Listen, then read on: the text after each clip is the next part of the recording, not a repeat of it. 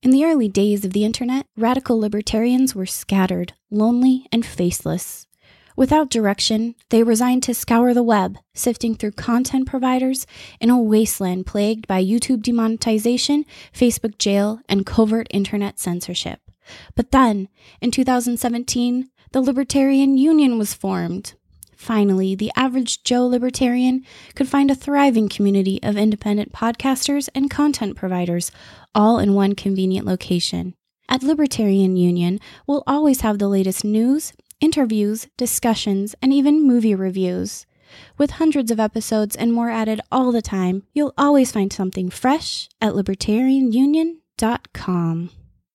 All right, all right, all right. Let's get fired up here.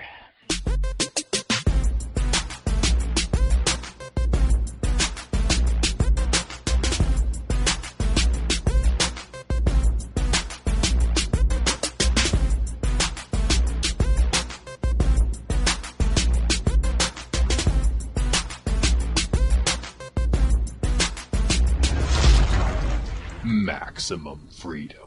Read. Stay on target. Maximum. Stay on target. Maximum. Read Rothbard.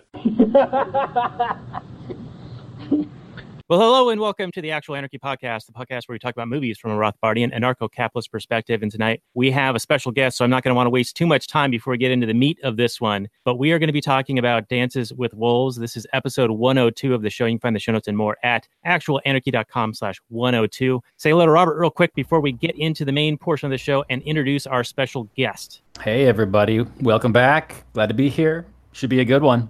A lot I- of meat in this movie. A lot of A lot- meat.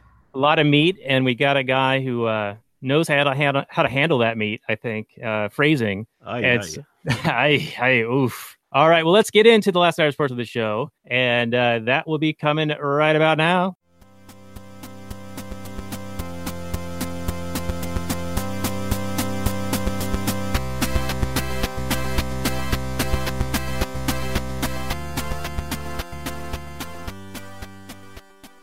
Hey everyone, it's Daniel and Robert, the Last Nighters, and this show can be found on the Launchpad Media, where they're always launching new ideas in your in your direction. This is episode number forty-five of the show. You can find the show notes and more at lastnighters.com/slash forty-five. Tonight we have a special guest, Mance Rayder, Freeman Beyond the Wall, is joining us to talk about a movie that uh, was actually uh, a pick of yours, right? Is is that right, Mance? Dances with Wolves. Yeah, I think that was my suggestion.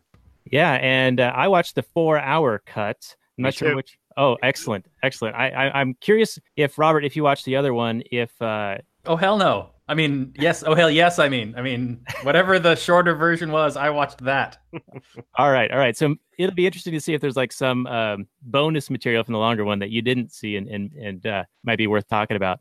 Uh, before we get into the show and into the Google description where we usually start out, I just want to give a, uh shout out to a new Patreon person. Uh, he goes by, uh, and this is explicit, everyone, the professional asshole. And so he's getting all sorts of bonus material. He can watch us record this live. He also gets behind the scenes and, and other bonuses. If you want to get in on that action as well, you can hit us up at lastnighters.com slash Patreon. So with that out of the way, uh, and very much uh, big thanks to you, professional asshole, uh, we will get into the Google description for Dances with Wolves. Came out in 1990. It's a drama slash epic western, and the long cut is three hours and 56 minutes. I think the uh, theatrical release when it originally came out was closer to three, three, three, hours.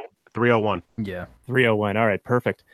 So this got uh, 8 out of 10 on the IMDb, 82%, Rotten Tomatoes, 72%, Metacritic, and 89% of Google users like it. Here is the description. A Civil War soldier develops a relationship with a band of Lakota Indians. Attracted by the simplicity of their lifestyle, he chooses to leave his former life behind to be with them. Having observed him, they give him the name Dances with Wolves. Soon he is welcome Soon he's a welcomed member of the tribe and falls in love with a white woman who has been raised in the tribe. Tragedy results when Union soldiers arrive with designs on the land. Came out November 21st, 1990, directed by, starring Kevin Costner. Won a couple of Academy Awards, I think seven, uh, after being nominated for 12. It got Best Picture and Best Director for Mr. Costner. Robert, your thoughts on the description, and then we will go to Mance. Yeah. So, just quick question for you, four hour boys. When I was watching it, the version I watched translated every time they would say Lakota, they would have the translation be Sioux. And then in your description, you just said Lakota. Is Lakota and Sioux are they synonymous, or is that just what my version said? My version said Sioux as well. Yeah, mine also.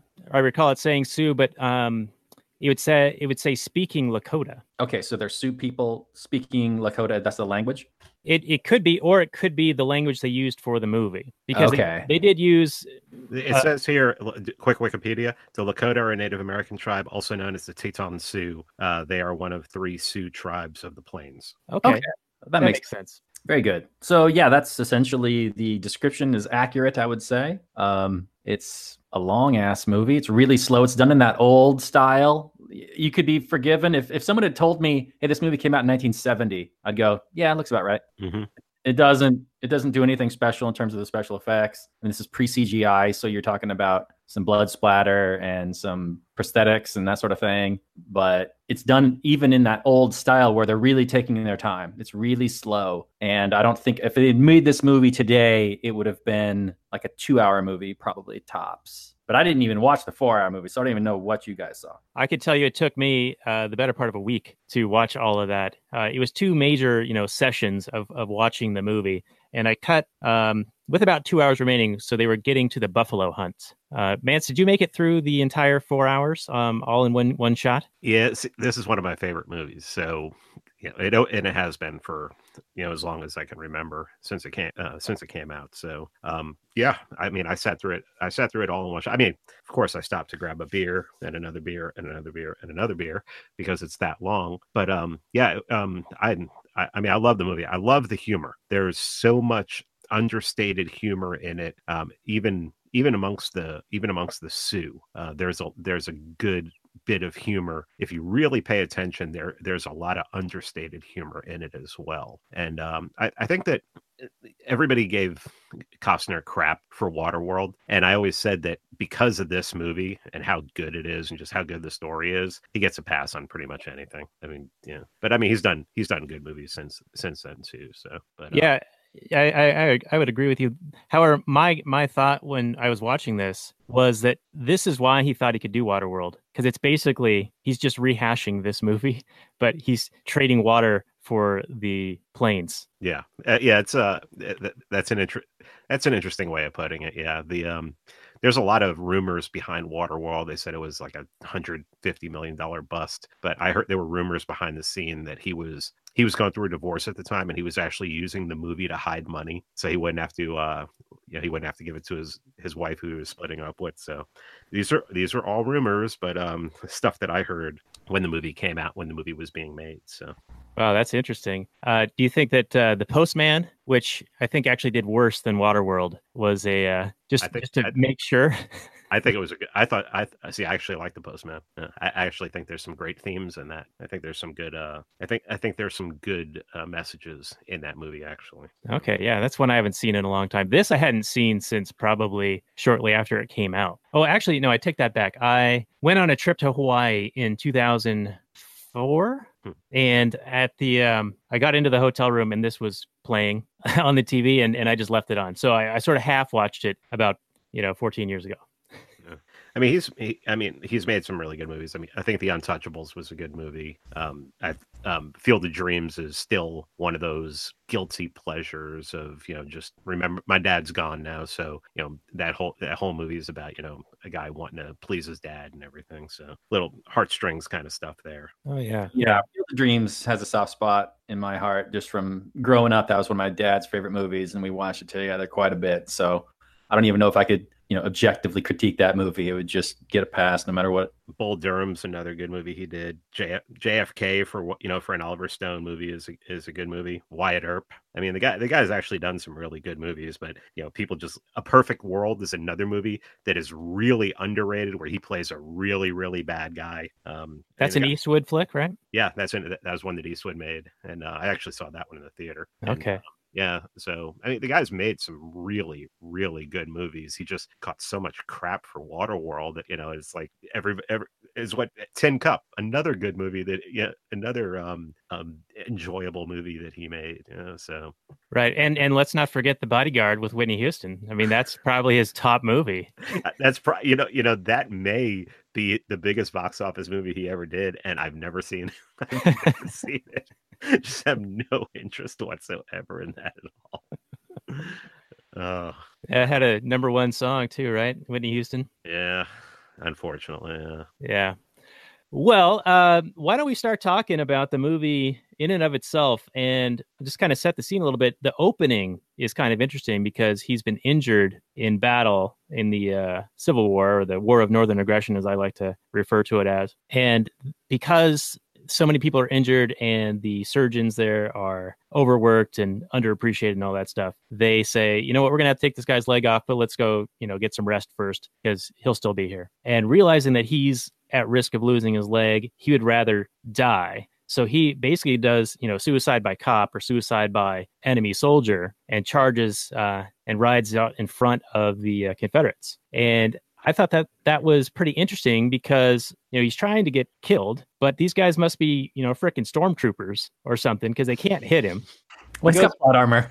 He's got plot armor, but you know this this is a callback to uh, you know the Star Wars universe, I think a little bit.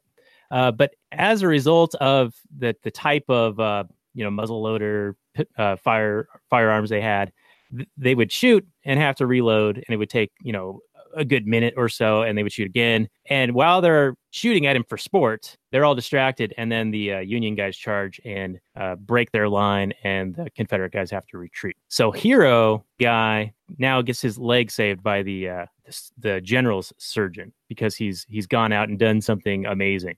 So, you guys have any thoughts on that? With the, you know, the the he'd rather die than live without a leg, and how does he? Well, I guess how does he stay a lieutenant after being this huge hero, right? So, I'll go to uh, Robert. Well, I just think it's interesting that the general, you know, evaluates him from his own perspective. Like, this guy's an amazing man that we need to save because he's so brave. Not that that was a suicidal crazy man attack that was clearly he's lost his mind. So I don't know. I don't know how he stays a lieutenant. I don't know how he says I want to go out to the frontier as a thank you. And then I don't know how the guy when he gets to the frontier, the guy in charge there immediately kills himself for some reason because he's a crazy person or he's had enough. Who knows? Yeah, he's got that king king complex or something. So a lot of a lot of suicide going on at the beginning of the movie. What I saw was uh, whenever you saw interaction with the soldiers, it, it just it seemed to me like Costner in making the movie wanted people to believe that you know war is hell and that it's not worth it. I mean, you you see a you see a commander killing himself and you know really really having a complex. You see right before he takes off uh, on his little suicide mission, all of the soldiers there are just des- you know just they don't care. Their commanding officers pacing back and forth seems to be in a daze and you know by him riding out all of a sudden magically you know these guys wake up and they decide to charge. Um, it didn't seem really that didn't that part didn't seem really realistic to me. I think it was just really setting up the uh the message the message later about the US government you know that, that we would you know that we'll see when we examine later in the movie just how you know, just showing war is hell. To me it was just showing war is hell and the government is just use is just useless I mean, I didn't see anything other than I didn't see. Th- there's no real pro-government um, message in this movie at all. And, and you know, what's funny is Thaddeus Russell uh, put out on Twitter about a month and a half ago. Uh, name me a movie. He said, name a movie. The, the last movie you saw that made the uh, the U.S. military into the bad guy. And I couldn't. And and this is the movie. You know, this this this is the movie because I mean, I could barely think of. I was thinking like maybe Transformers or something like that. But um, this is this is clearly a movie that uh, turns the the military, the U.S. military, into the bad guy. You know, there's one that tops this, and that's uh, the Outlaw Josie Wales, which we did a few few months ago. And man, That's a great movie, man. it makes the the uh, Union soldiers pretty, pretty, pretty bad. Yeah, I went on a Western kick uh, a few years ago, and I just was like just watching as many westerns as I could and everything. And that was that's always one of the top ones. I mean, just such a oh yeah, yeah. It does not paint the military well at all. Yeah. stuff. Yeah, and and to your point, you know, with their commanding officer not being sure what to do, and the generals being on the the hill looking down, like it's almost like that bureaucratic, like we got to do something, anything, we got to do something, but he doesn't know what to do, and there's like no real feedback mechanism. You know, there's it's it's not a market situation; it's it's a bureaucratic situation, and so uh, when Costner rides out, he he breaks them out of that kind of, I guess, the days of not really being clear on what to do. Yeah, It's almost like um, you know, they're not gonna. I mean, even though he's lieutenant, they're not really following the. uh They don't care what the generals have to say. They're just looking for any kind of inspiration at that point, I guess. And you know, they found it in what he did. I mean, I guess, I guess that maybe that makes sense. I don't know. Yeah, yeah, and and then just to um, right on the back of uh, what you were just saying, where it doesn't paint the uh, army in a good light or the Union in a, in a good light, the guys who are actually at Fort Sedgwick, I think is what it's called, uh, end up abandoning the post because they haven't been um, being replenished, and I think that they had some kind of like cabin fever thing going on where they were going a little crazy. It's not really clear because when Costner gets there, they've murdered all these, you know, shot all these animals and just left them to rot in the in the pond, and they've been living in the hillside and all this stuff but they they they say I quote I think uh, the army can go to hell and then they they leave. Do you think that is because they were coming under constant attack from the Indians? Possibly. I mean, they don't they don't allude to that, but I was. I mean, yeah. I mean, I guess they could have got cabin fever, but you know, Costner wasn't getting cabin fever, and he was by himself. It was, you know, if they're all and they're you know they're hiding in these caves which which is the first thing that led me to believe that you know they may have not so much maybe from the Sioux, but maybe from the Pawnee. They they Mm. may have been coming under attack. So maybe more of a defensive position. Correct. Yeah. That's Okay. what, that's, that's that's what I thought. Uh, can we go back? Can we go back to the the crazy son of a bitch who shoots himself? Yeah, pissed his pants and uh, says, "To your journey, to my journey." Yeah, let's go back to him. There was something Costner said to him that I wanted to get your guys' opinion on. Uh, he asked him why he asked him why he wanted to go there, and he said, "I want to see the frontier before it's gone." What do you think his message was in saying that? Yeah, it's interesting. Um, I I don't know if that's just an answer he's saying or if that's the the truth of it. I like to think of Costner, you know, leaving the war behind him because the war was just so horrific. He just wanted to get away, just as far away from all of that as he possibly could. But you know, they're also dealing with the time at which the settlers were coming, and he foresaw perhaps that you know the world was changing, and that's ultimately at the heart of this movie is is the whole the settlement of the West, and uh, that's the the main thing that I want, really do want to discuss. Hopefully, we get a big big chunk of time to talk about because that man, that's that's the real meat and potatoes that I see is is the white man coming west and this this misunderstanding or at least this clash of cultures where the the the Europeans have this understanding of property rights and land ownership and these Lakota they I mean they're a nomadic people so they don't necessarily you know fence off their land and like this is ours this is yours. And they're constantly squabbling with their neighbors and everybody else and there's constantly misunderstandings and wars being happening. And it seems to be it's all misunderstandings and mis you know not cl- having a clear understanding of who has what and who owns what. And you know there's this saying that good fences make good neighbors and if, if the lakota had just put up some fences but I can understand how they wouldn't have done that with not really realizing or understanding this idea of property ownership. They understand what you know owning possessions like. There's a Pers- personal items, Robert. there's personal items. They, they clearly uh, you know They they, talk to- about they have the to trade throughout the movie, and they understand self ownership. There's a line where you know no man can tell another man what to do. I like that line. Yeah, it's a really good line. So, um, but uh, to go back to what you guys were saying, and I don't want to diverge too much, but when you guys were talking about the um, the guys living in holes at the Fort Sedgwick, that was cut out of my three hour movie. But I remembered it from watching the four hour movie in the past, but I didn't miss it this time around. Right. but now that you mention it, I'm like, oh yeah, there were soldiers in those holes. Anyway, All right, yeah, that's interesting. That I, I can see that being um, cuttable because it doesn't really pertain to the main portion of the story. It sort of left a mystery, I think, as to why they were doing it. You know, we're speculating, and Mance, I think you had some good ideas on why they might be doing that. Um, but to go back to your question about the message that Costner had for the major about seeing the frontier before it's gone, I almost feel like that was a intentional message put in this movie to hit on a cultural topic or perhaps try to drive culture I know this is like late 80s, early 90s, like 1990, I think is when it first came out. Uh, but that was around the time we're hearing about um, ozone depletion and uh, like the spotted owl and all that stuff. And I feel like maybe that was his watermelon message, you know, the uh, the, the green environmentalist message, because I, I see a thread of that throughout the entire movie. And and probably another deleted scene. Um, Robert, you might not remember this one, but towards the end, um, Costner and Kickingbird go towards the mountains uh, to, I guess, scope it out because they're going to go there for winter. And they come upon a cabin of white settlers who have just trashed the place, you know, just littering everywhere and, and killing all these animals and just leaving all this stuff out. And every time I saw something like that, uh, I kept thinking, oh, yeah, they're just pounding that message home like, oh, they just don't respect anything. These white people are terrible and they're just trashing everything and destroying nature. Yeah, that was cut out of my three hour cut. I remembered it now that you mentioned it from the four hour cut. The only scene that we get as, you know, white people bad, besides the soldiers at the end, is the uh, the buffalo hunt and all the dead buffalo, skinned buffalo out Yeah, on the the- prairie. The meat and just then- rotting, yeah. and the meat just rotting. Yeah, and I can understand that as being a waste. Like there's a lot of good meat that would go to waste, but I don't know. It, it sure seemed like at that point, I think there was a quote from yeah, it was I, I forget who says it, but here's just the quote. It's like it was done by a people without value and soul, with no understanding of Sioux rights. I mean, d- I mean, because somebody hunts a buffalo and only wants the skin, are you going to really say that that person has no value and no soul? I think that's pretty harsh.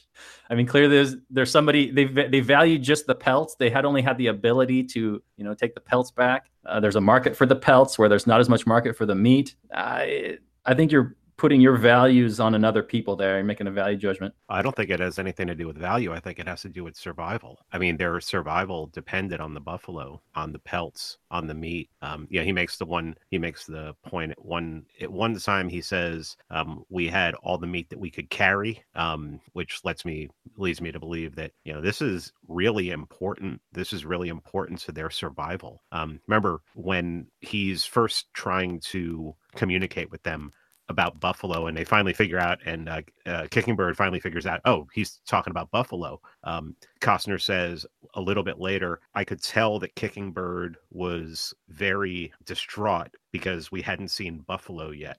I mean this wasn't a i mean even though they treat it as something spiritual it's almost like a part of their you know what, what we would term religion. It's their survival. So i think at that point what he is saying is that um you know anyone who would relies on the whole buffalo or at least you know most of the buffalo for their very survival just to take this uh just to take the the pelt and let you know let the rest of it rot is you know pretty much a waste i i, I mean maybe maybe there is a commie message in there but i don't see i i, I don't see commie messages in everything so That's our specialty. uh, yeah, I, I think for me, I think that the white settlers or the white um, buffalo hunters who just took the pelts and left the meat to rot were doing it because the pelts were more valuable because they had already had enough food, um, probably already you know prepared for you know for their journey. They probably jerkied a lot of stuff, and so they were out there just to get pelts to sell.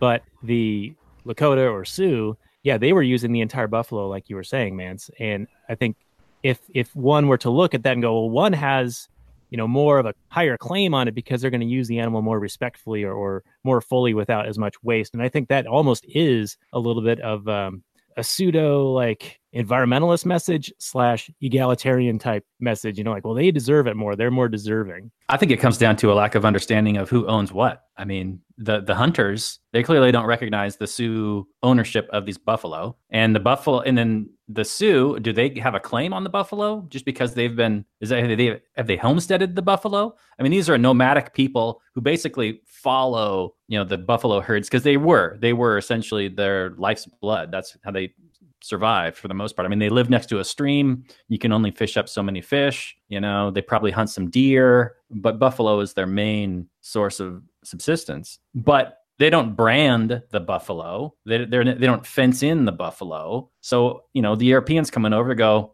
hmm, wild buffalo. Whoever wants it, tragedy to the commons, baby. Yeah, and in in their eyes, they're homesteading those buffalo that they're that they're shooting. Seems to be. They they I mean, if you were to come across, you know, unimproved land, it's not fenced in or anything like that, and you find some buffalo and you want some buffalo pelts, you kill one, you take its pelt, you go, well, good job. I did a good job today. I got some buffalo pelts. I hunted. You don't think you aggressed against anybody. Yeah, I'll I'll bite. Yeah, I agree. I think that there is a um, a, a misunderstanding of property rights among the different players in the movie. And I think that is basically the nexus of, of most of the problems that, that we see here. I didn't see property rights in the buffalo, but that's okay. Everybody sees everything differently.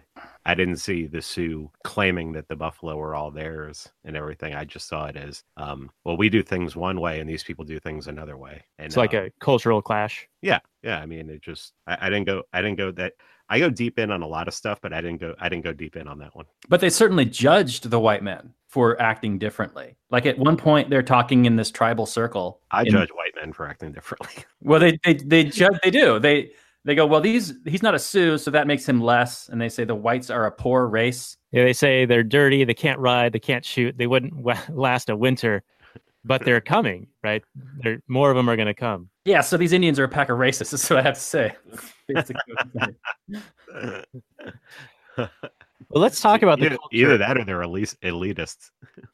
Um, if we could shift to the culture just a little bit more uh, and and rope in uh, Elizabeth Warren, uh, you know, it's it's it's a little bit old news. It's out of the outrage outrage cycle, but she did this uh, DNA test and she treated it as vindication of her position that she did have Indian heritage because Trump had called her Pocahontas and said if you take a DNA test and all this stuff. Well, it came back and said you know hardly any, right, or or none at all because I think it was from South America and it was sort of a maybe.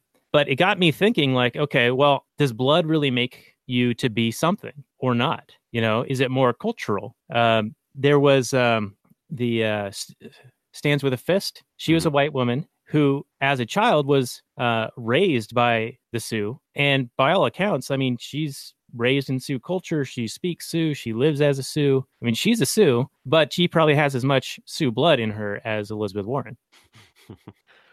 yeah, it's it's a. I remember um, one of my favorite people in the whole world, Ben Shapiro, um, being sarcastic, um, said that I remember one thing that he said that I actually agreed with. He said, "I don't consider someone a Jew because they were born a Jew. I consider someone a Jew because they practice it." Said, "I don't care how they were, you know, how they were, um, you know, what family they were born into. You know, I mean, I was born into uh, a Sephardic Jew family that was basically atheist. So I mean, like, no one, yeah, I mean, I." yeah, sure. You know, I'm, you know, I'm a little bit more than a half half Jewish, but I mean, I've never practiced that garbage. Um, yeah, it just it holds it holds no val it holds no value to me. Um, but yeah, I mean, I would have to say that you know, if stands with the fist believed in the you know the culture and lived the culture, um, she'd be more considered more of a Sioux than you know someone who was brought up a Sioux and decided to leave and go live you know the life of somebody who you know one of the one of the uh, people from the from Europe you know live amongst the Europeans. Yeah, and uh, I would think that Ten Bears would agree with you guys. I mean, at one point, at the end of the movie, he says, you know, John Dunbar doesn't exist. There's only Dances with Wolves. So clearly, it's not necessarily where you were born, or it's how you act and the cultural, you know, observations and actions that you take. yeah sort of the cultural norms that that you adopt and, and live by and uh also related to the news cycle i think um steve king i don't know if he's a a rep or, or something like that but he was recently in elect in the election and people on the left were calling him racist because he had made some comments about where um, people were born or how they're raised.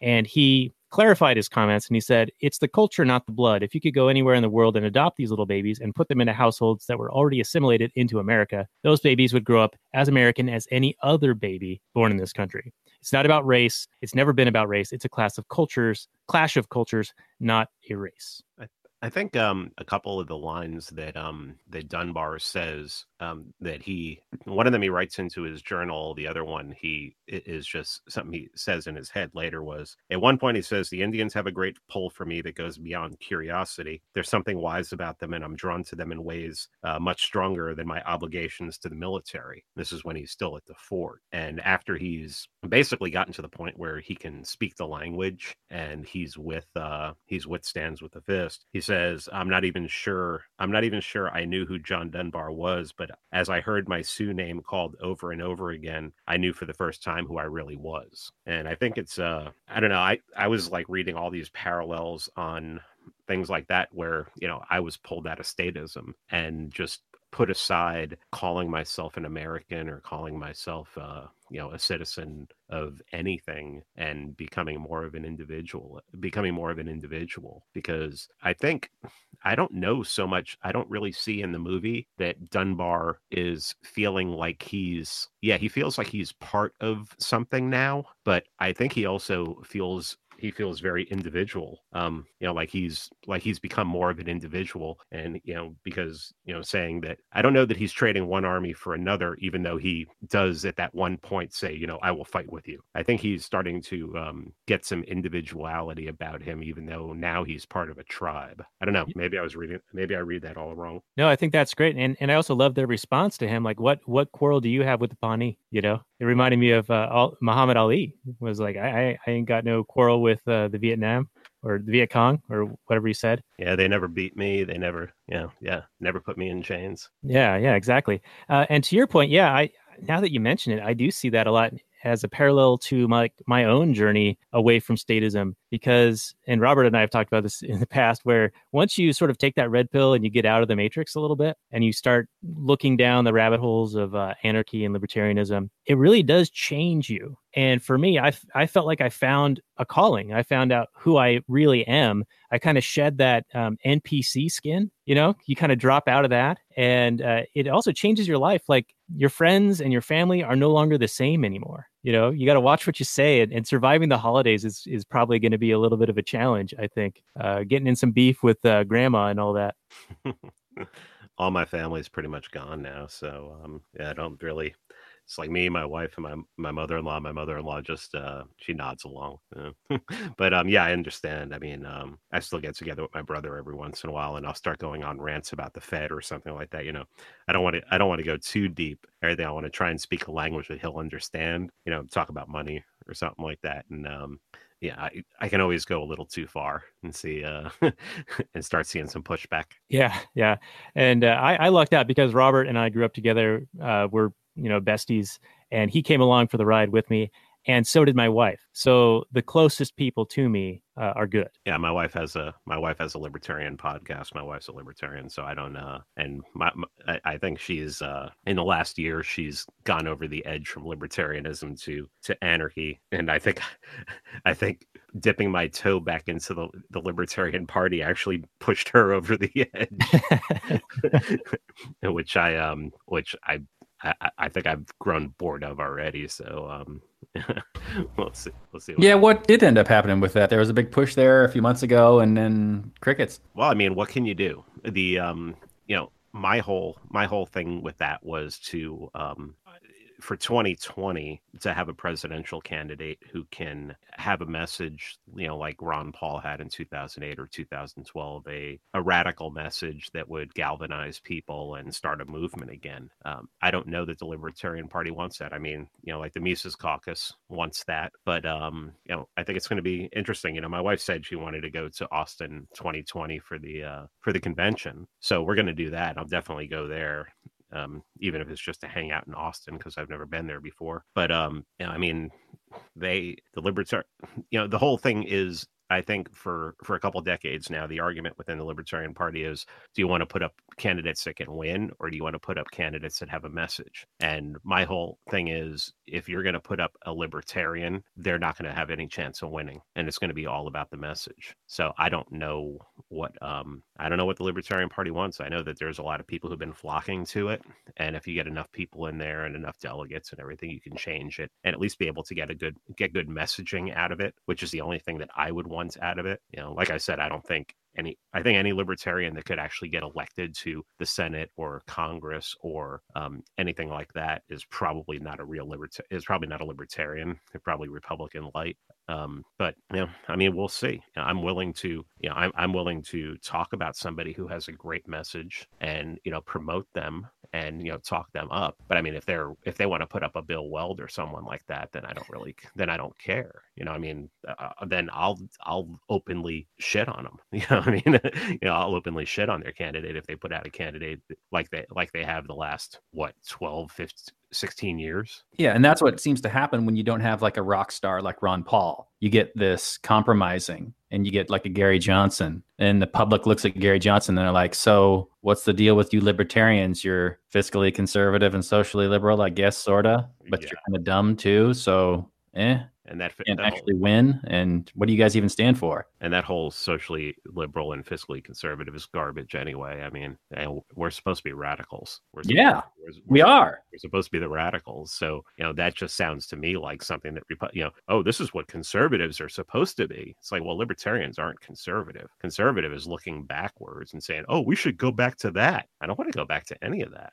Mean, I'm, I'm, looking at the future. I'm a, I'm, I'm a transhumanist at heart. You know, I mean, I, I, I'm I, want. I think technology is gonna is what's gonna solve all our problems. Um, you know, and changing people's minds. But I mean, I think technology can can really be what destroys the state. you know? Obsolete it, man. Yeah, yeah, so yeah, I mean, I don't know what the hell's going on with the LP. All I know is that um, if they put up another Gary Johnson or a Bob Barr or someone like that, you know, I wish Harry Browne was still around or someone someone who could message like Harry Browne. You know, Yeah, I agree. I think they got to stick to principles and be a beacon. Yeah, and and use that platform and that megaphone because that's when people pay attention to stuff, uh, right or wrong. You know, everyone pays attention to that big scoreboard every four years. I mean, if you just sound like if you sound like the other two parties, you're just um, trying to be a little hipper or putting a guy up there who's stoned out of his gourd, and it's not really it's not really going to work. You know, I mean, you know, we also have to remember that when Ron Paul ran, he ran as a Republican, so um, you know he was he was on the big stage. But um, even I, really honestly believe even a third party, someone like uh, you know someone running as libertarian, if you got an Austrian economist in there, you know, someone who's really well versed in you know in Austrian economics, that um, the messaging could be the, messaging the messaging could get out there, especially if they can get on a couple of debate stages and people. How big is the uh, the LP with Mises Caucus? Mises Caucus? I mean, compared to like the social socialist libertarians. No, the socialist libertarians are like 25 people. The Mises Caucus and the the Mises Caucus on Facebook. I mean, that group is has over 3,000 people in it. Well, the libertarians put up Gary Johnson. I mean, did did Gary Johnson get votes from the Mises Caucus? I mean, clearly The, the, the Mises Caucus Mises didn't, the Mises Caucus didn't exist in 2016. Okay. The Mises Caucus, from what I understand, I've, and I've had Michael Heise on my um on my podcast, um, you know, is basically a a reaction to you know your Gary Johnsons and your Bob Barrs and your Bill Welds. Is you know, well, let's get let's get back to libertarianism. Let's get back to uh, Mises and um, and Hayek, you know Hayek and Rothbard instead of this, you know, for lack of a better term, Cato Reason magazine kind of libertarians. Right. And, and speaking of getting back to things, we should probably get back to the movie and perhaps uh, we can continue this discussion in our Patreon bonus content at the end where we dive into some more of this because we only have so much time for the show and we're getting down to like the last 15, 20 minutes uh, of content for the show. So if you guys want to get uh, the Patreon bonus content, it's lastnighters.com slash Patreon. And I think where we were leaving off or something I wanted to bring up was the whole notion of stands with a fist. She was getting picked on by the uh, by some women in the Sioux tribe for years, and then until she st- stood up to them, stood up to the bully, punched him in the face, and said, "I'm not taking this shit anymore." Then she finally got respected and became part of the tribe. And uh, John Dunbar, Kevin Costner, he does a similar thing where the Sioux are investigating him. They're trying to steal his horse, Cisco, and then he he gets fed up and he's like, "Well, I'm not just going to sit here and be a victim anymore. I'm going to go out to them uh, and you know bring this situation to a head. I'm not going to be in a position of weak weakness." So I thought that was a pretty decent message, and it it is echoed uh, from the very beginning on his suicide run, where he was like, "All right, I'm just going to go and take massive action." So any Yeah, I think- comments? I think it's a strong, strong action. I appreciated it as a protagonist. You got to make strong choices, bold decisions. As a, an audience member, I appreciate that in, in my protagonists. It moves the plot forward, and you can respect that character, even if it's not even a, a, a- decision you would make personally. It's like, well, I think if I go and do that, I'm probably going to get murdered. Or, you know, you can still respect that uh, that decision. Is like, wow, that's a it's a bold move. Respect. So, um, It's a bold move, Cotton. Let's see if it works out for him. and he knew he knew he was rolling the dice he know he could easily have gotten killed but yeah you know he put all his blues on his dress blues on and marched right into camp and it, it worked out for him that he uh, found a injured woman that he could you know bring back to them yeah i think more than anything that whole situation was just moving the plot forward i don't know that um that a sane man would have uh would have ventured out like that but um yeah it's i don't know you know he's his character is an odd bird. I mean, he's not. The first time we see him, he's basically trying to commit suicide. So, um, you know, he seemed like as even when they were traveling, when he was traveling west with his uh, companion, that that guy was absolutely insane.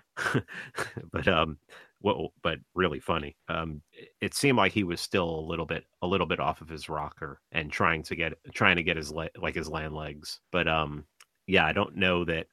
Yeah, I think that was just, uh, as you said, just moving the plot forward. It did, it didn't seem to make sense at all that you would go out and confront or you know seek to initiate contact with a people that you've been taught your whole life are probably you know bloodthirsty.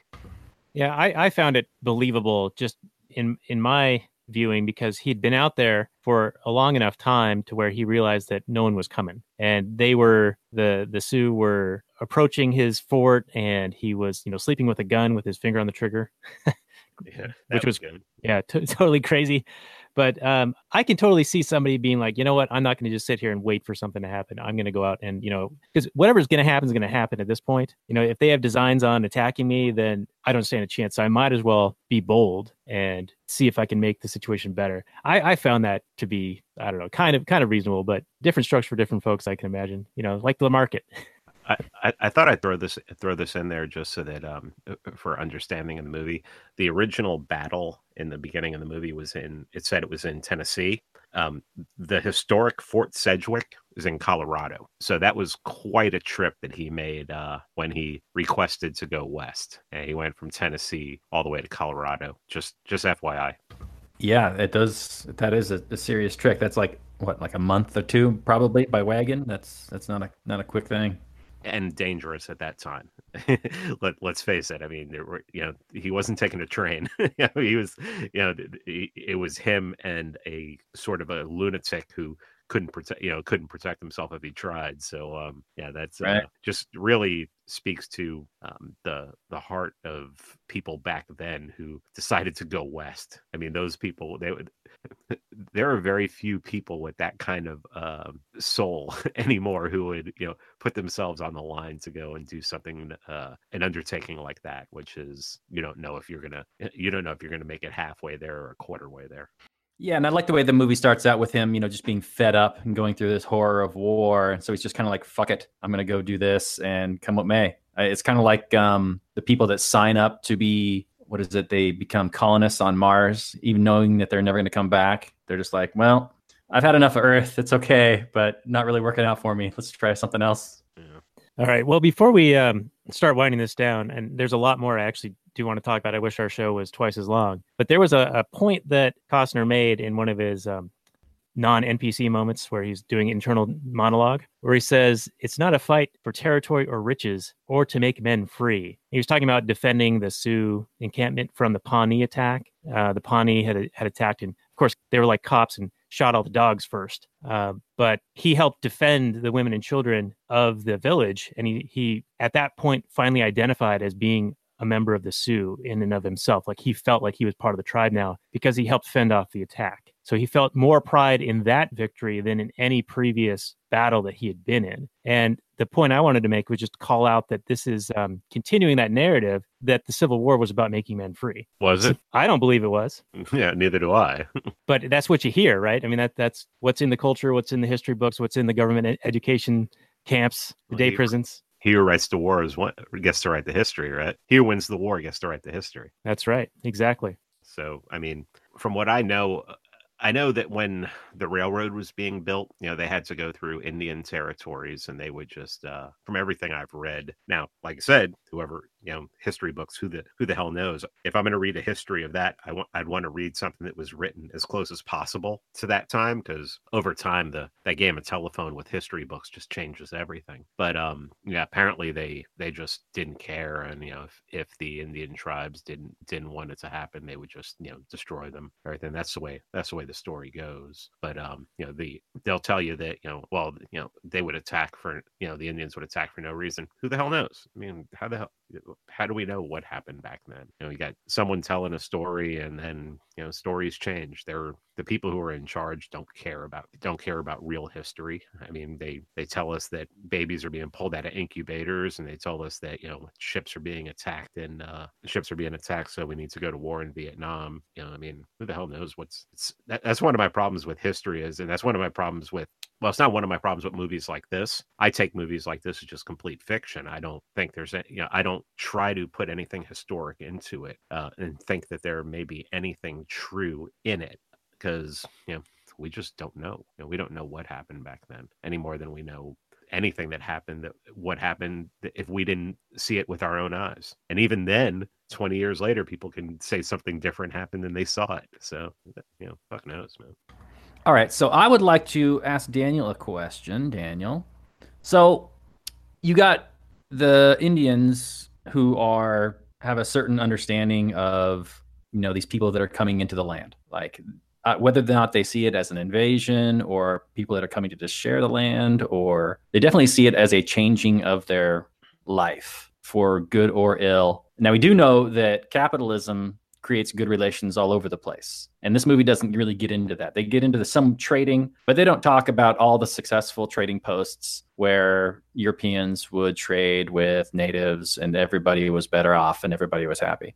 But if you're one of these settlers coming west and you see some open land and it sure seems to be unimproved, and you go, I could build a house right here. It's right next to this little stream. It's got some lumber on there. I can cut it down and build a house and blah, blah, blah. But, and you know, some natives are around, but you don't know exactly where they are. They're nomadic, they move around.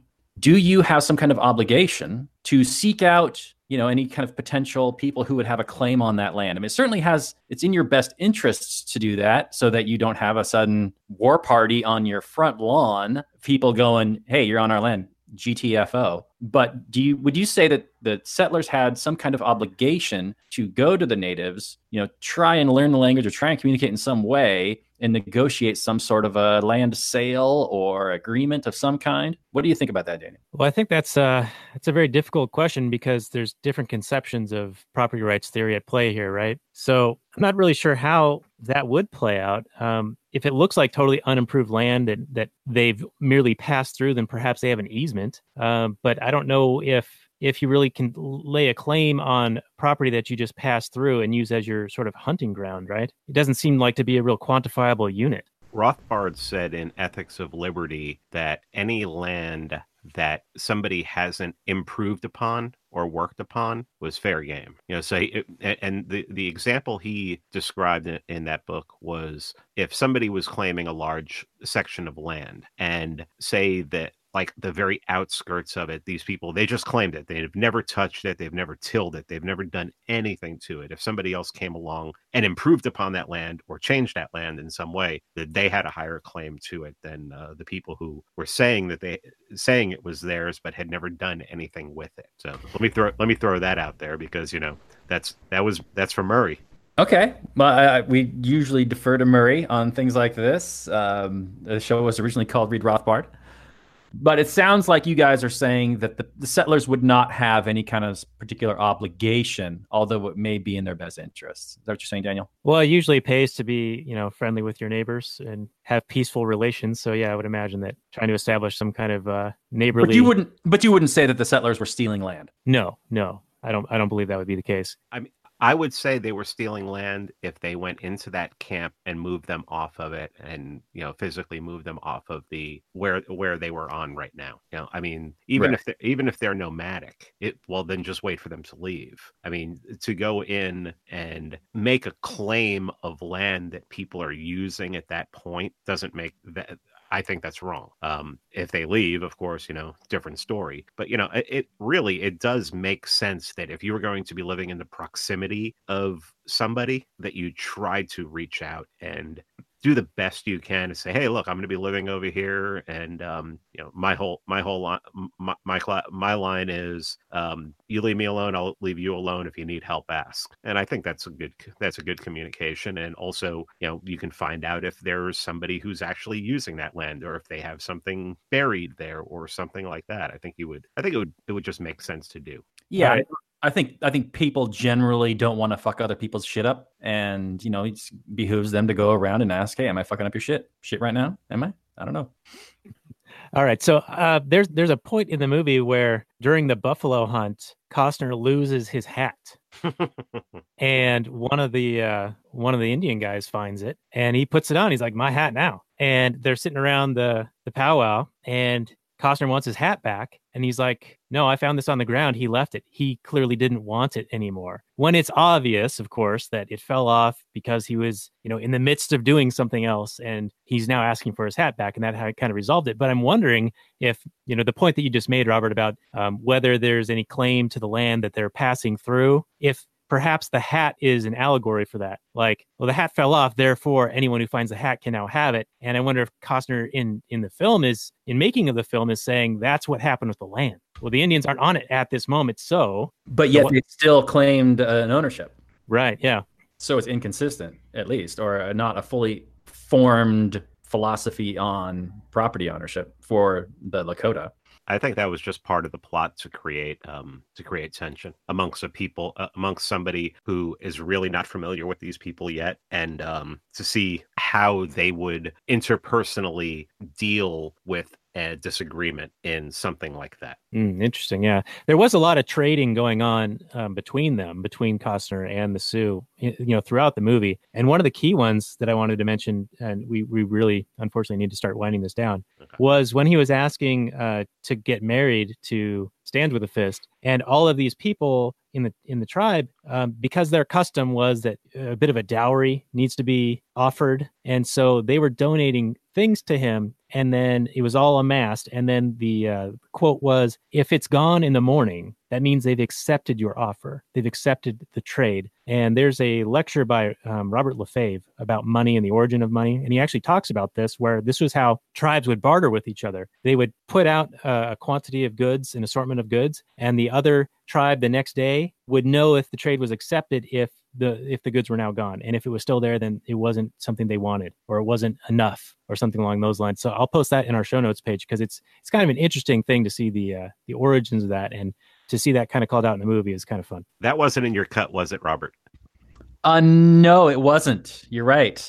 That they just all of a sudden got married as soon as Kicking Bird hit said was, "Hey, you're done mourning," and then they got married, and then that was it. And then he went the thing. Yeah, that's not in the theatrical. That's in the extended cut. Yeah, because I, I remember. Yeah, I remember watching it this time, and I've watched a four-hour before, um, but it's been a while. And I remember watching it this time. I was actually watching that today, and I'm like, oh yeah, that's right, they did this. It didn't make any. It didn't make any sense to me. It, I- I like the um, at one part when he questions it, and he's like, "Are they fucking with me?"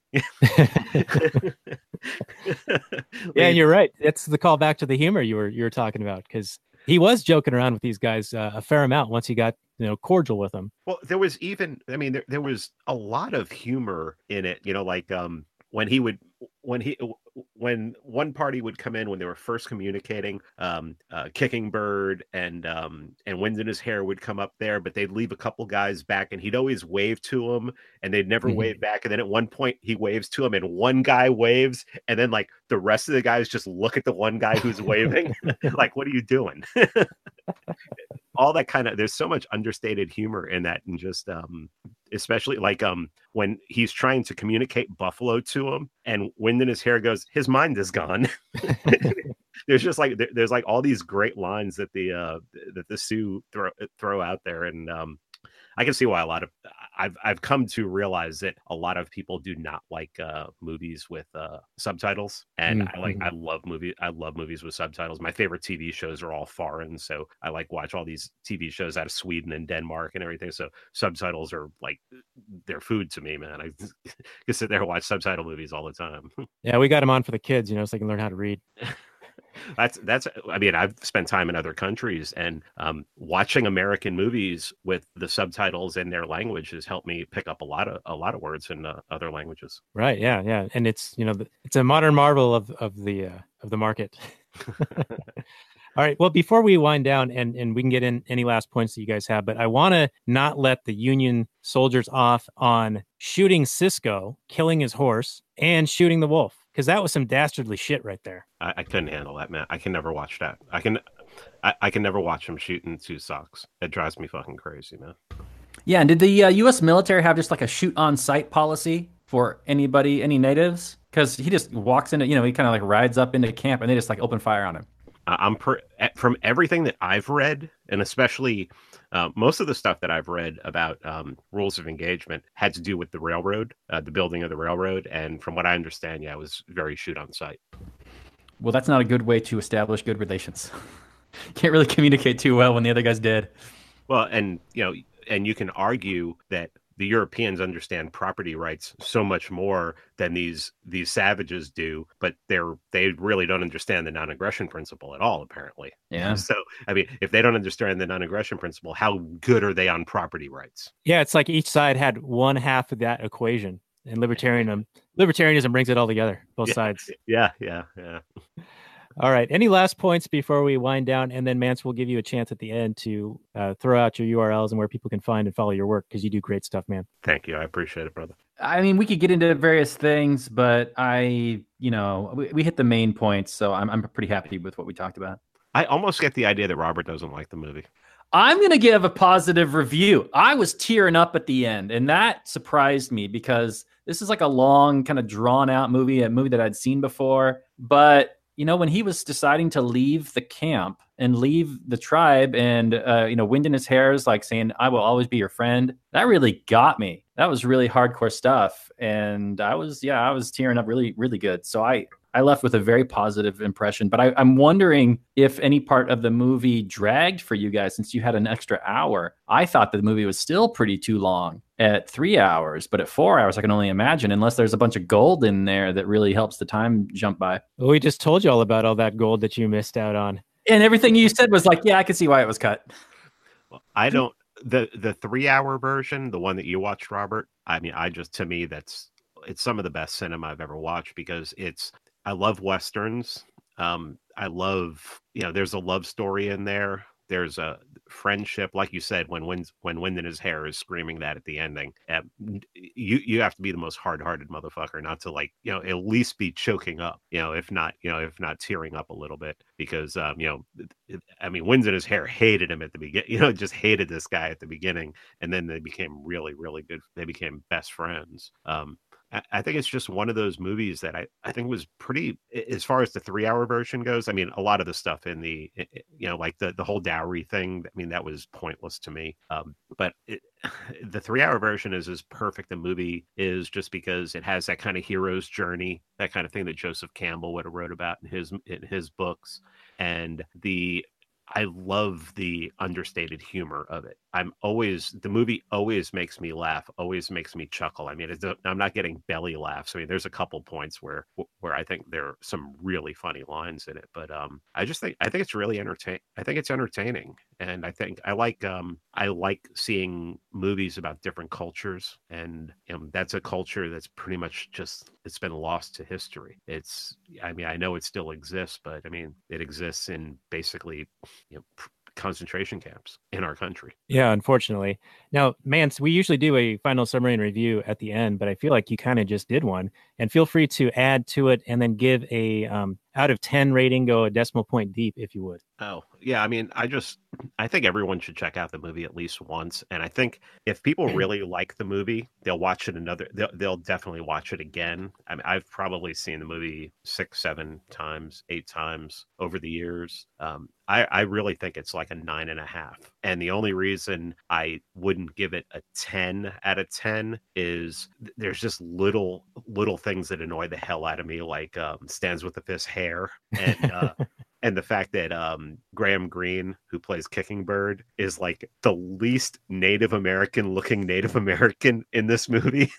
He's like, you know, everyone else is like so um all the actors they got were so obvious eh, look so obvious like they could have just went to reservations and gotten these people. But graham greene has been in so many damn movies it's like i couldn't take him mm-hmm. seriously. Uh, you know he's been in so many straight movies playing you know just like a, playing white you know like a regular westerner kind of you know almost like a white dude that it's like i'm just looking at him i'm going oh ah. Man, they could have got someone else to do this. So yeah, there's just a couple. Um, there's a couple things. The the length of the movie doesn't bother me at all. I don't have any problems with long movies. Um, it doesn't feel like three hours to me when I watch it. And another movie that's like almost three hours long that's the same is like Heat. You know, when I watch Heat, it doesn't seem three hours long to me. It just se- it seems like it goes by really quick. And you know, this movie goes by really quick for me, but I can see how for a lot of people it wouldn't go by very quick. All right, very good. Well, Robert, uh, you are you are on the floor. All right. Well, I actually really did enjoy this movie. This is my like third or fourth time watching it of all time. And um, this is the first time, though, that I really analyzed it with my libertarian brain. And of course, my libertarian brain really honed in on the whole property rights issue. I mean, almost all conflicts outside of like romances and that sort of thing are property based misunderstandings or property violations. And you really see that with this class of cultures in this movie where you got these Westerners with their uh, understanding of property rights and the natives with their understanding of property rights and the lack of communication and really is on display and that's the source of the, the conflict. And i think it does a really good job of showing that and um, as far as like the movie is concerned, I thought the acting was all really well done. Um, I'm not the hugest Kevin Costner fan. I don't think he's the best actor in the world, but he's solid. I can't complain about it too much. And uh, you know, you really got to admire his his gusto. You know, he he's like, I'm going to make a four hour movie and I'm going to put it out. And uh, yeah, I'm Kevin Costner. You know, what's up? And he's going to spend a ton of money. And, you know, he's like kind of like the James Cameron of his time, where he's just like, I got a vision for a movie. I want to make a story I want to tell, and I'm going to do it the best I can. And if you're down with that and you want to check it out, cool. If you're not, well, you can hit the bricks. I don't care. And I gotta, I gotta respect that a lot. So uh, this movie, I'm going to give it a positive review, not not up to the level of Mance's 9.5, but I would say that this is a movie that everybody should check out. Um, I know we didn't get into the like the Trail of Tears and the horrific treatment of the natives by the American government, but uh, that could be a, a, topic for an extra episode or another episode. But I'm going to give this movie a uh, 8.0, a flat eight. It's really strong. There's not a lot of issues other than I'm going to reiterate what man said about stands with fist hair. It made zero sense. She should have tied it back into a, a braid like every other Lakota woman. It didn't make any sense for her to have like Clan of the Cave Bear hair that just was wild and frizzy. I, I didn't understand it. I mean, I, I, think you can trust your audience enough to pick her out of a crowd. I don't know. But uh, yeah, good movie. Check it out. Uh, a lot of interesting themes to discuss. And uh, Daniel, what do you, do you think? Well, what can I say that could top all of that? But uh, other than I found this movie to be very well done. I was completely transported into the story and the beautiful scenery. The cinematography was was amazing. Um, I really enjoyed kind of just I viewed it sort of as, and I know Vance, you were saying, you know, you, you got to look at this thing and, and not take it as history, but I kind of viewed it as maybe a, a view into the past and took it a little bit as that. Now, you know, of course, it's going to have a lot of creative license, but I, I, think that it is like a time capsule piece, and I think it was actually put into the uh, Smithsonian or the archives of the U.S. Congress or something like that. Whatever, whatever that status thing that they do with culturally important films. So it's in there. It's in there. Uh, but yeah, this was a, a, great movie. I'm glad I watched it, and I'm glad that I watched the longer cut, the the bigger version, longer and uncut, uh, whatever they say in South Park. That in that movie. Uh, and I'm going to go with an 8.7 on this thing. Um, I, I highly recommend it. Totally suggest that people do watch this. And uh, there we go. So, Kevin Costner, Dances with Wolves. Great movie. So, you heard it here, folks. So, next week, I think we're going to come at you guys with another Tom Cruise movie, oh, American Made. Uh, Robert, you saw that recently and thought there was a lot of good stuff. And I still got my HBO free trial. So, I think I'm going to check that out. And we will do that as the next episode. So, Tom Cruise, American Made. Excellent. Yeah, it's good, good, good flick. A lot of stuff in there, a lot of meat. Uh, it's also a movie that would benefit from us doing some research in history because it kind of glosses over some things. But I don't know. I don't know. well, it is us, so I don't. I don't totally expect us to be totally prepared, but I think we'll still have a, a good discussion because that's what we do here. Yeah, baby. And uh, Mance, why don't you throw out your handle and uh, websites and all that? Where can people find your stuff? And uh, we really appreciate having you on. I'm the host of the Free Man Beyond the Wall podcast. Um, any of your podcast catchers will get it. iTunes, Stitcher, Podcast Addict will get it. Anything. Um, the um, my Patreon is patreon.com forward slash Mance Rayder. Check it out. There's a lot of uh, I'm doing Ask Me Anythings. I did one with Scott Horton where everybody got to every question that somebody asked got answered. We're doing one on Monday night with a lobbyist, uh, a DC lobbyist, where you're going to be able to ask him anything, and he says he will answer any question that will not reveal his identity because he will be uh, he will be undercover because he if he reveals where he works it'll be obvious who he is um so yeah i got that patreon going i got it going three weeks ago and we're having a lot of fun uh, just interacting. And you know you can follow me on social media twitter uh, at mn rothbard uh, but i'm really starting to get uh, tr- try to transfer everything over to minds.com where i'm at mansurator 12 i've been verified on minds so um, yeah i like that because twitter even though i've had to prove my identity again and again on twitter for certain things they won't they won't verify me and uh, facebook won't verify me so um, minds has you know block is blockchain technology the ethereum network and um, I think they're they're doing great things. So I try to post as much as I can on uh, on social media, especially memes. And um, yeah, that's about it. Check out the podcast, Free Man Beyond the Wall. I think you will like it. I interview I've interviewed everybody from Ron Paul to a communist. So it's try to try to get a little bit for a little bit of everything going in there. That is the full spectrum. Yeah, and I I would like to also recommend uh, Mance's Twitter feed. It is one of the most hilarious doses of reality I found. I don't know if there's a funnier Twitter account than Mance's, so I, I, need to thank him for that. All the, the laughs I've gotten checking that out. You're welcome. I mean, I just I, I don't think people realize that like people think, oh, he throws all these political memes up there. Not even half of the stuff I throw up there is political, and most of the stuff I, I throw up there is just to get a rise out of people to see to see people's reactions. I mean, that's the that's the best part. I mean, there's a guy right now who's basically calling anybody who's not a, a democratic socialist a fascist, and he's like attacking everybody on my timeline right now. so yeah, there, there, there's fun to be had on Twitter. All right. Well, hey, thank you again, Mance. And uh, I think we're going to wind down the Last Nighter show. So everyone check this out at lastnighters.com uh, slash Patreon to support us and dot com slash 45 for the show notes and more for Dances with Wolves. Thank you so much for joining us, Mance. And here is our outro music. Say goodnight from last night.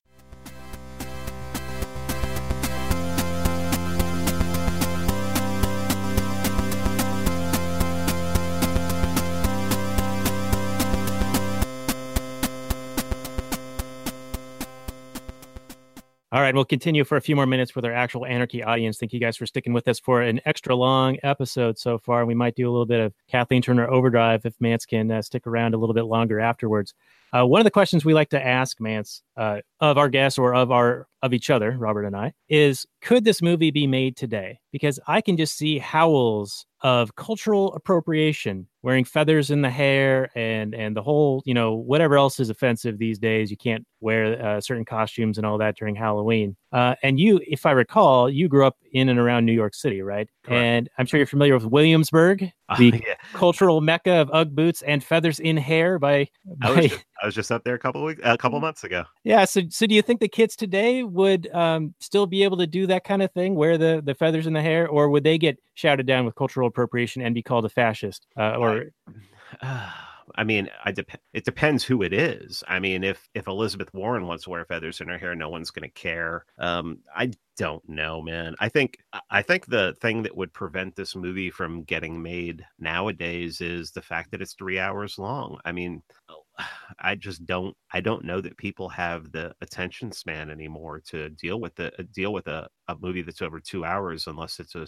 unless it's a comic book movie. And even then when a comic book movie goes too long you start seeing people complain. So but as far as the cultural appropriation goes probably. I mean God man they're just they ruin everything. They're so awful. I mean it's just ugh it's Halloween when I was growing up was just all about cultural appropriation. I mean, it was just, you know, I mean, the Indian was, I guess, Indian was probably still one of the most, uh, one of the most popular costumes. Yeah, costume, uh, in, Cowboys and Indians. Um, I think a few years ago, some actress got in trouble for going as cowboy and Indian with her boyfriend, and uh, just this last year, or you know, a couple weeks ago, uh, Shaun White, the snowboarder, got in trouble for wearing an insensitive costume. It was uh, the guy from Tropic Thunder, I think, the the retarded guy. And I guess you, are not even supposed to say the R word. So you know, I'm probably now a fascist. Well, that's retarded. So.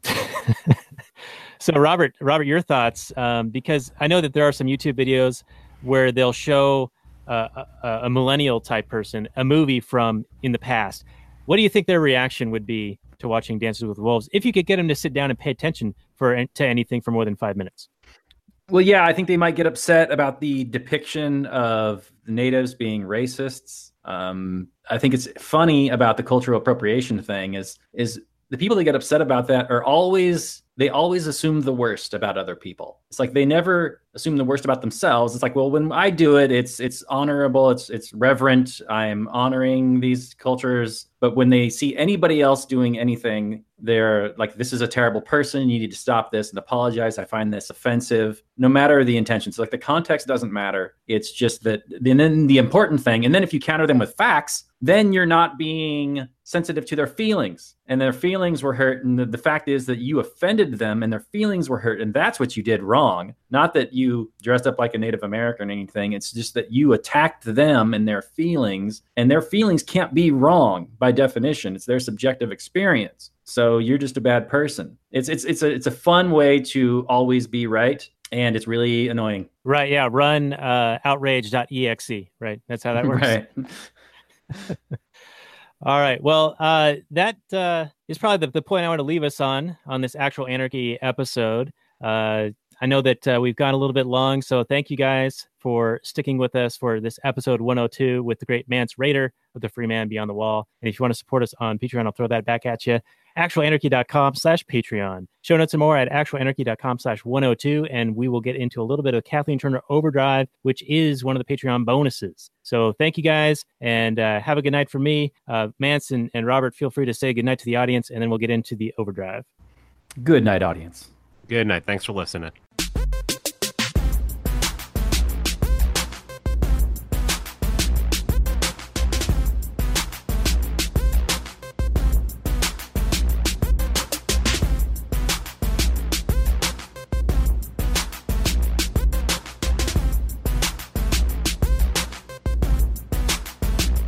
Chipmunks. C H I P M U N K. We're the chipmunks. Guaranteed to brighten your day. Do do do do do do do do do do.